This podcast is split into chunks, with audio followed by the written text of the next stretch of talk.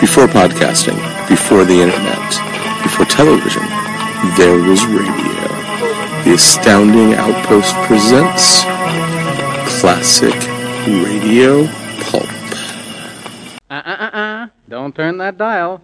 This is the right station. If you want to hear about Jonathan Thomas and his Christmas on the Moon.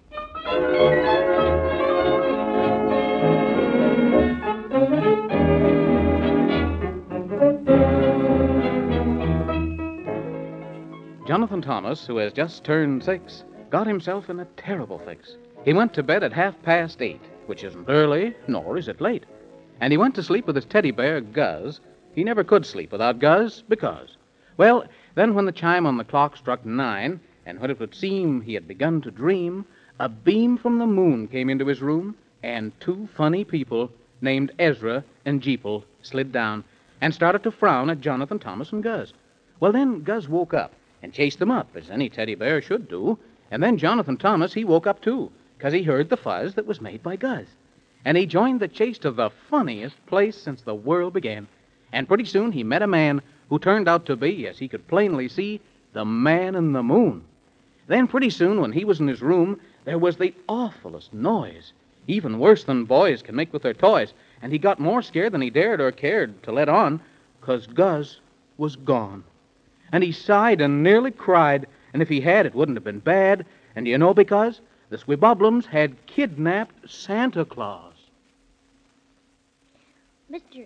Mr. Man in the Moon. Oh, for goodness sakes, stop calling me Mr. Man in the Moon. Oh, but I thought that was your name. Oh, how very silly. If it's your name, how could it be mine? But it isn't, 'cause my name is Jonathan Thomas. That's a fibber because my name isn't Jonathan Thomas. My name's nothing of the sort, and I'll be pleased if you'll call me that from now on. Yes, sir. Thank you, please, Mr. Nothing of the sort. But could maybe I ask you a question? I don't know. Have you ever tried it? Please, Mr. Nothing of the sort. Why do we have to come here to Old King Cole's court? My goodness gracious, what an easy question. We come here to King Cole's court because we don't have to go there. And anybody knows that King Cole's court isn't there. It's here. There is where the old folks stay. Oh, Oh, what? just oh. Oh, 'cause I wish we could go look for Guz. Well, I guess there's nothing to stop us. We can look for him or five him or even sex him. Well, if we have enough time. And if we haven't, maybe we can borrow some from anybody. He's got lots of time on his hands.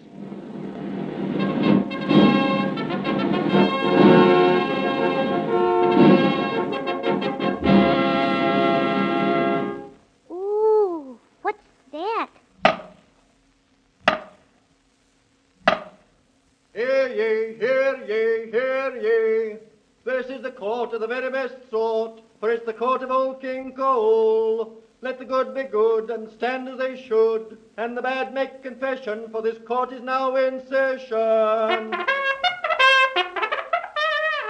His Majesty King Cole.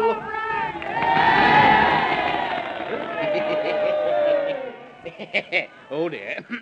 Uh, um, uh, ladies and gentlemen, and everybody else, uh, this is the most serious moment of history. and anybody who ever studied history knows how serious that is. no, no, no, no, no. I mean to say, you all know that Santa Claus has been kidnapped. And if he isn't rescued, there won't be any Christmas this year. And you know what that means? It means that no toys for the boys, no curls for the girls, and Christmas will be very sad. That day of the year will be without cheer, no presents or candy or things. No come, all ye faithful, no carol that sings. And the day will be bad, not merry or glad, and no presents that sent to Claus brings. thank you, thank you, thank you. Eh, now then, I am certain that there is a traitor in our midst. There is someone in this city of, oh my goodness, who is a spy for the terrible Squiboblums who kidnapped our dear Mr. Claus. Therefore, we are now going to hold court to find the guilty culprit. And I do hereby and herewith elect Professor I. M. Looney to act as prosecuting attorney and the tired lion, Mr. Loudly O'Roar, to act as the defense attorney. Thank you, thank you, thank you, Your Majesty, and ladies and gentlemen. And now, first of all, we shall proceed. Will the clerk of the court please ask Mr. Humpty Dumpty to come forth? Eh, I think you'd better have him come first instead of fourth, Mr. Looney, so we can keep the numbers straight. Yes, very well, Your Majesty. Will the clerk of the court please call Mr. Humpty Dumpty to the stand? Humpty Dumpty to the stand. yeah, yeah, yeah, here I am. Uh, uh, uh, Sit down. uh, gosh. Now then, Mr. Clerk of the Court, swear the witness. Uh, uh, uh, no, no, no, listen, Your Majesty.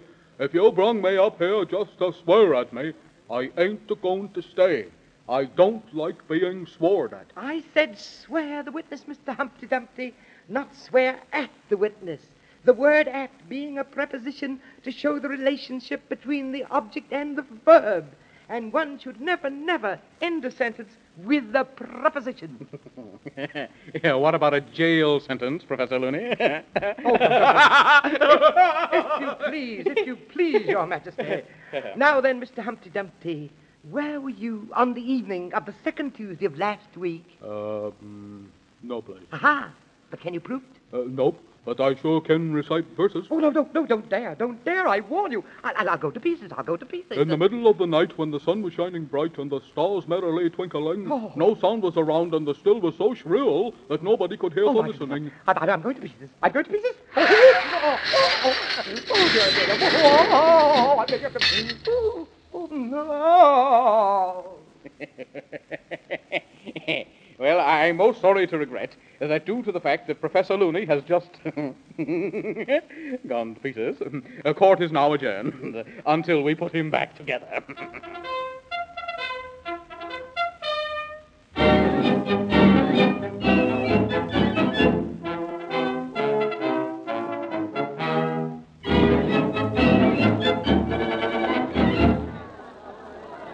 Hear ye, hear ye, hear ye. The time has come for everyone to take their seats again. And if you fail, you'll go to jail, which is commonly called the pen. Sit down. uh, call the next witness. Yes, yes, yes, yes, yes. Uh, uh, Jonathan Thomas to the stand. Jonathan Thomas to the stand. Where is Jonathan Thomas? If you please, sir, I'm right here. Huh, that's what you say, but I say that you're wrong here.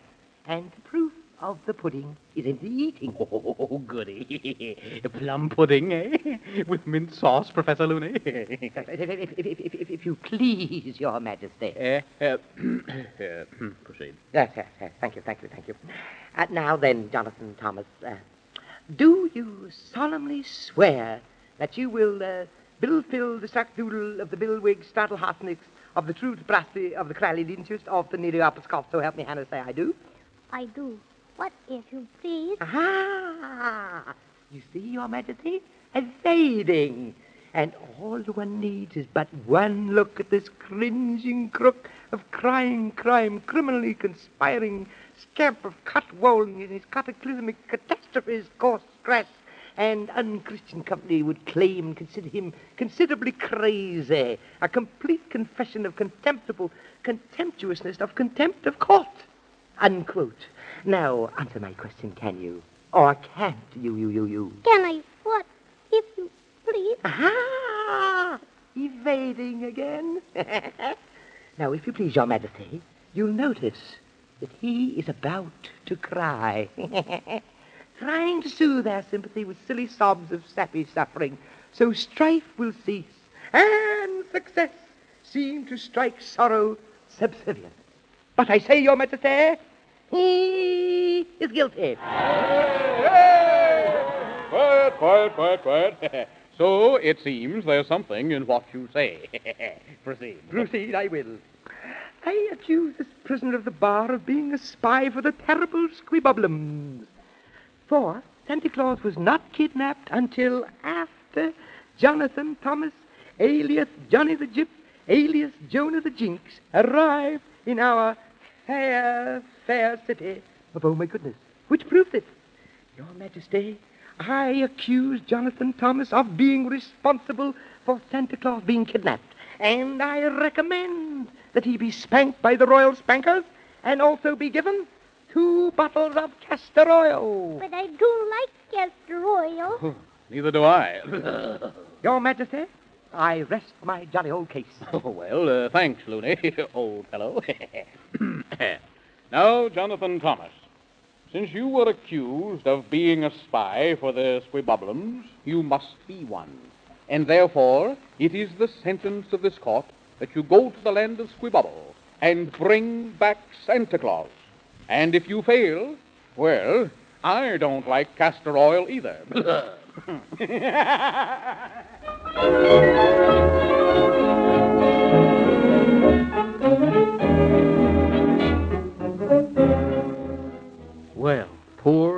Thomas. And what will happen to him in the land of the terrible Squibobbles? Well, you'll certainly find out in the next chapter of the story of Jonathan Thomas and his Christmas on the Moon. Please check out our website, www.astoundingoutpost.com, where you will find short stories published each weekday, uh, themed each month in the pulp variety. Uh, also, we have Friday Night Freak Show, where we show different B movies every Friday. And also, please check out the Astounding Store.